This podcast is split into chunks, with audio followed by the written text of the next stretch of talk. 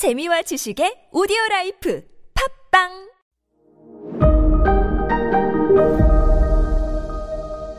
네, 여러분 안녕하십니까. 역사 스토리텔러 썬킴 인사 드리겠습니다. 자, 홍복원이 밟아 죽임을 당했습니다. 그걸 누가 보고 있었냐면 바로 어, 홍복원의 아들 홍다구가 보고 있었어요. 아들내미도 같이 갔거든요. 몽골 땅으로. 홍다구 이렇게 생각해요. 우리 아버지를 죽인 건 결국엔 고려다. 고려인들 나 가만 안 둘 거야. 고려에 대한 원한을 극도로 품기 시작해요. 홍다구가요. 자, 여기서 어떤 일이 더 발생하냐면요. 왕준이 왕자인 척 하는 거잖아요. 근데 그, 이, 몽골 스파이가 그, 아니라는 걸 알아, 알아냈어. 그래서 몽키칸한테 얘기합니다. 쟤, 왕자 아니라고. 국제사기라고. 왕, 그냥 왕족 중에 한 명이라고. 여기에 몽키칸 격분을 해서 왕준 불러요. 너! 너 왕자 아니라면서! 너, 너, 너, 너, 너 왕자 아니지?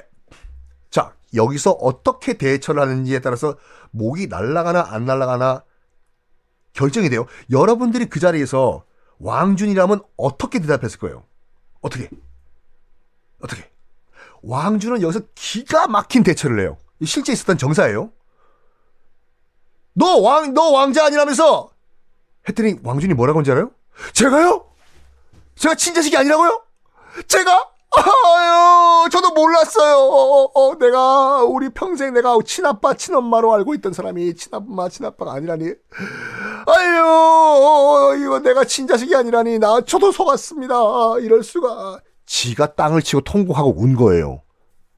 저도 피해자예요. 저도 몰랐어요. 어, 어, 어, 어.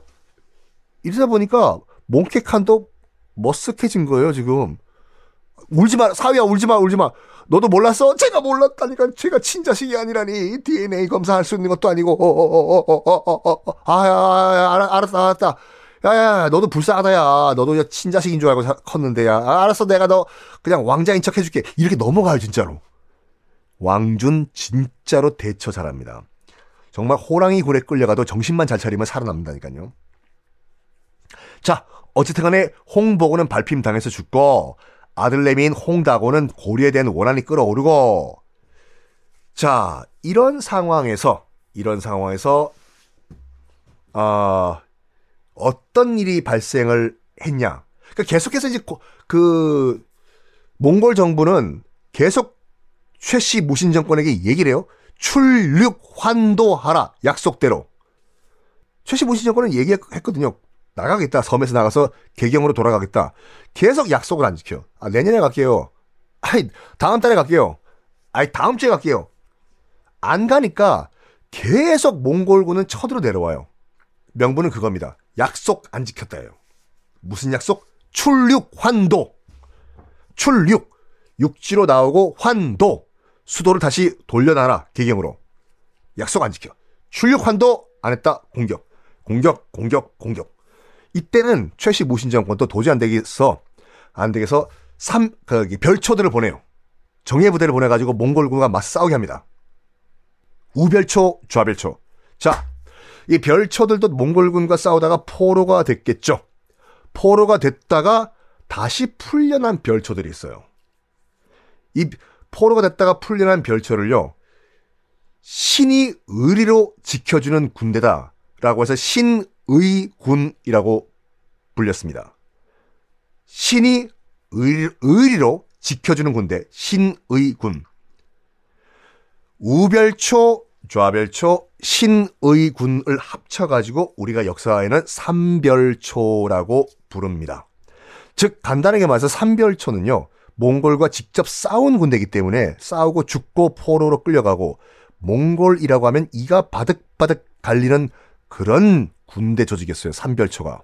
몽골은 원수예요. 삼별초 입장에서는. 그런데 말입니다. 이제 그 어떤 일이 발생을 하냐면요. 이제 고종이 죽고 고종이 죽고 그 고려에 다음 왕 다음 왕 이제 원종이라는 왕이 이 즉위를 하는데 원종은 기본적으로 마인드가 이거였어요. 친원파였어요. 이제 원나라가 된 원, 그 몽골 제국이요. 그러면서 우리 고려는 원나라와 싸워봤자 승산이 없기 때문에 다시 개경으로 돌아간다. 강화도 포기하고 강화도 포기하고 돌아가자. 해서 몽골 측에게 얘기를 해요. 우리 강화도로 진짜 돌아, 돌아가겠습니다. 그래? 빨리 나오라고.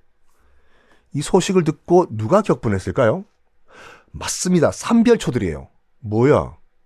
우리가 지금 내 형제, 내 상사, 내 부하, 죽어가면서까지 치열하게 싸웠는데, 뭐, 몽골에게 바짝 엎드리면서 다시 개경으로 돌아간다고?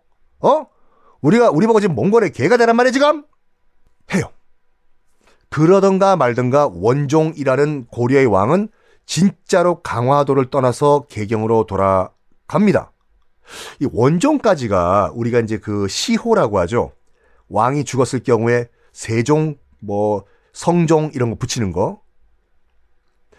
원종까지였어요. 원종이 결정했잖아요. 우리 고려는 몽골의 신하 국가가 되겠다. 해요. 그래서 원종까지만 고종, 정종, 원종 이런 말을 쓰고 그 다음 원종의 아들부터는 원나라에 충성하는 신하다라는 뜻에서 충자가 붙어요. 충성할 충자. 충렬왕, 충선왕. 이런 식으로 됩니다. 종이라는 건요, 고종, 원종은 원래는 황제만 붙이는 시호예요. 이걸. 왕은요, 왕은 말 그대로 종보다 밑에 있는 신하라는 뜻이거든요. 스스로 원종은 몽골의 신하가 됐습니다. 내 아들부터는 이제 시호가 없어요. 그냥 충선왕, 충렬왕이에요.